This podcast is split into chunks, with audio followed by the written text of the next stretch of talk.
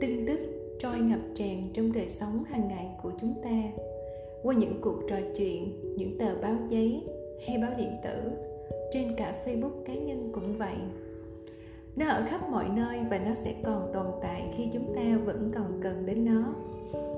Một câu hỏi đặt ra là, chúng ta có thực sự cần đến nó không? Hãy đọc tiếp và tìm câu trả lời cho riêng mình bạn nhé chúng ta luôn cần cập nhật tin tức, đó là điều tất nhiên.